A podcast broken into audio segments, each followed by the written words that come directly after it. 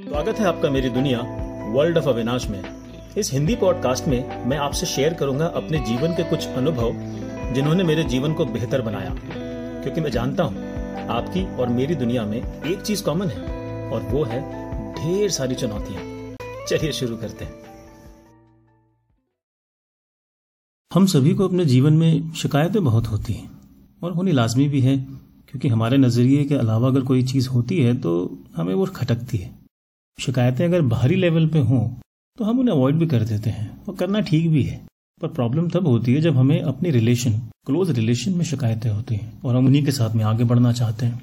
ये शिकायतों का जो दौर कब डिसएग्रीमेंट्स में बदल जाए, कब डिफरेंस इन ओपिनियन बन जाता है और कब ये झगड़े और परेशानियों का सबब बन जाता है।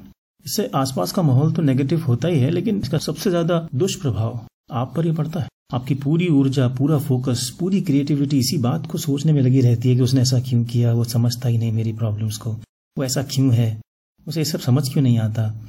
मुझे याद है एक काफ़ी साल पहले की बात है, एक बुजुर्ग महिला से मेरी मुलाकात हुई और इस महिला को अपने इकलौते बेटे से बहुत शिकायतें थी। मनी मन वो उसे बहुत मिस भी करती थी। ये महिला एक बहुत ही बड़े कॉलेज में डीन के पद पर नियुक्त थी। यूं कहें कि आज के ज़माने में ये एक सफल महिला थी। इनके पास में वो सभी चीज़ें मौजूद थी जो हम एक खुशहाल जीवन के लिए कल्पना करते हैं।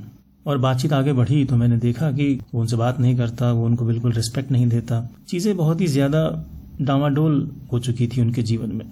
मुझे उनकी बात सुन के अच्छा नहीं लगा, क्योंकि हम जीवन में सबसे पहले इंसान हैं। हमारे अंदर इमोशंस हैं जिनकी वजह से हम अच्छा महसूस करते हैं और उसके बाद में फिर हम जो भी कार्य करते हैं उनके लिए हम जाने जाते हैं।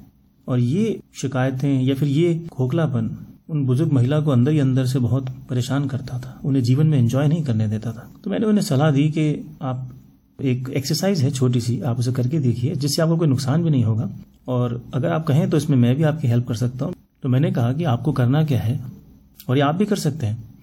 3 गोले बनाइए, एक गोले में आप खड़े होइए और दूसरे गोले में उस व्यक्ति को खड़ा करिए जिससे आपको शिकायतें हैं। वो कोई भी हो सकता है, आपके पति, आपकी पत्नी, बच्चे, पेरेंट्स। और उन्हें सामने इमेजिन करते हुए आप उनसे जो शिकायतें आपको है आप उनसे कहिए कि मुझे क्या अच्छा नहीं लगता, क्या तुम्हारी बातें मुझे हर्ट कर देती हैं, तुम्हें ये सब चीज़ें क्यों नहीं दिखती।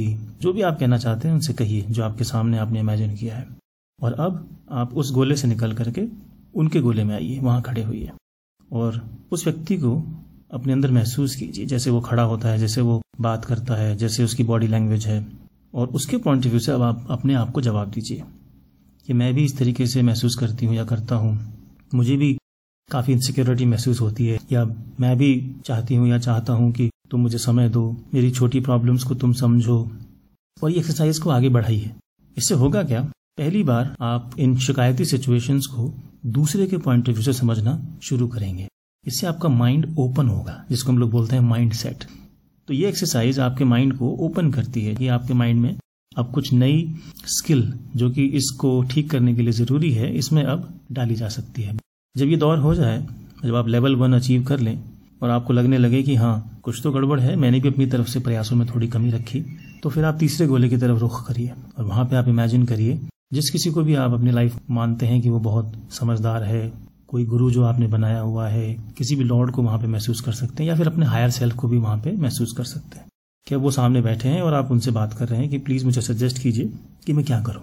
यहाँ पर जो बुजुर्ग महिला के साथ में मैंने एक्सरसाइज की थी, मैं उसके बारे में बताता हूँ। उनकी परमिशन लेने के बाद में उन्होंने कहा कि आप इसमें मेरी हेल्प कीजिए, मैं बहुत परेशान और बहुत टूटी हुई हूँ, तो मैं इस तरह की एक्सरसाइज नहीं कर पाऊंगी अपने लेवल पर। तो उन्होंने अलाउ किया, तो दूसरे गोले पर मैं खड़ा हुआ उनका बेटा बन के और उन्होंने अपनी शिकायतें मुझसे करनी शुरू करी। उन्होंने जो भी मुझसे कहा कि तुम मुझसे बात नहीं करते, मेरा फ़ोन भी नहीं उठाते, तुम्हारे बर्थडे पे तुम्हें मैसेज किया था, मैंने तुम्हें बुलाया था, तुम आए नहीं। तो मैंने जवाब दिया कि माँ, जब मैं छोटा था मेरे बर्थडे पे याद है मुझे जब लोग कह रहे थे कि केक काटो ना और मेरी निगाहें सिर्फ तुम्हें देख रही थी, आपने तो मुझे समय दिया ही नहीं। उस पर महिला ने जवाब दिया कि मैंने तुम्हारे लिए तो सब कुछ किया बेटा, मैंने तुम्हारे लिए तो काम किया, पैसे कमाया ताकि तुम्हें एक अच्छा भविष्य दे सकूँ, अच्छी शिक्षा दे सकूँ।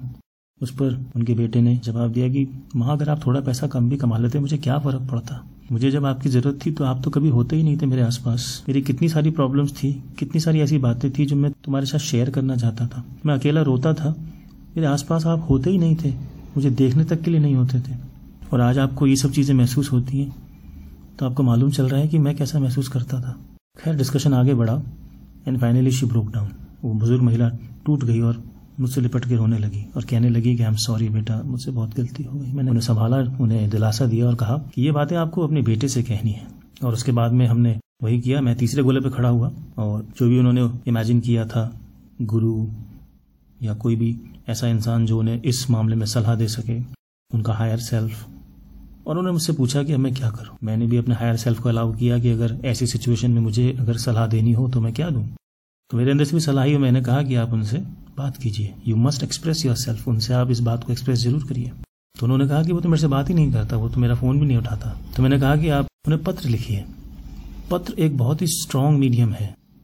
पत्र लिखने में इमोशंस को हम लोग इकट्ठा करके बहुत कम शब्दों में अच्छे से बयां कर पाते हैं, और दूसरा जो व्यक्ति उन्हें पढ़ रहा होता है वो भी बहुत अच्छे से आपके साथ में कनेक्ट हो पाता है।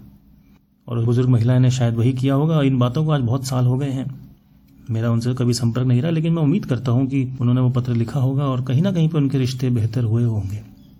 वेल, मेरे जीवन में भी मुझे काफ़ी शिकायतें थी अपने फादर से, अपने जीवन साथी से, और जिसको मैंने इस एक्सरसाइज से, जब उनके नज़रिए से अपने आप को देखा, तो मुझे मालूम चला कि मेरी तरफ से भी कुछ ऐसे प्रयास में कमी रह गई है जो कि बहुत ही आसान थे मेरे लिए करने, जिनके लिए कोई ज़्यादा पैसे की या फिर और किसी ज़्यादा साजो सामान की ज़रूरत नहीं थी। तो जब मुझे इस बात का एहसास हुआ कि ऐसी छोटी छोटी चीज़ें जो मैं कर सकता था कि हमारा रिश्ता बेहतर हो, शिकायतें कम हो, तो मैंने उसके अमल में लाना शुरू किया, और इससे हमारे जीवन में काफ़ी सुखदता आ गई। यूँ कह सकते हैं कि काफ़ी नॉर्मल सी ज़िंदगी चलने लगी। वो झगड़ों का दौर लगभग ख़त्म हो गया। इसका सबसे ज़्यादा बेनिफिट मिलता है उस व्यक्ति को जिसको शिकायतें हैं। आमतौर पर ऐसे सिचुएशंस में हम लोग साइलेंस हो जाते हैं, ज़्यादा बात बढ़ जाती है, लड़ाई हो जाती है, और फिर हम बात करना छोड़ देते हैं। लेकिन वो बात करना छोड़ देना, आप इमेजिन करिए कि आपके अंदर उस समय पूरे दिन वही बात तो चलती रहती है, पूरा हफ्ते, पूरे महीना उसी बात को लेकर के तो आप सोचते रहते हैं, उसी में ही तो उलझे रहते हैं। ये आपकी क्रिएटिविटी और आपके काम करने के फोकस को कितना ज़्यादा डिस्टर्ब कर देता है। तो इसलिए मैं आपसे यही कहूँगा कि जब कभी भी आपको इस तरह की शिकायतें बढ़ने लगे, आप इसको ट्राई कीजिए और देखिए। धन्यवाद। अगर आपको मेरा ये पॉडकास्ट पसंद आया हो तो कृपया कमेंट करके ज़रूर बताइए।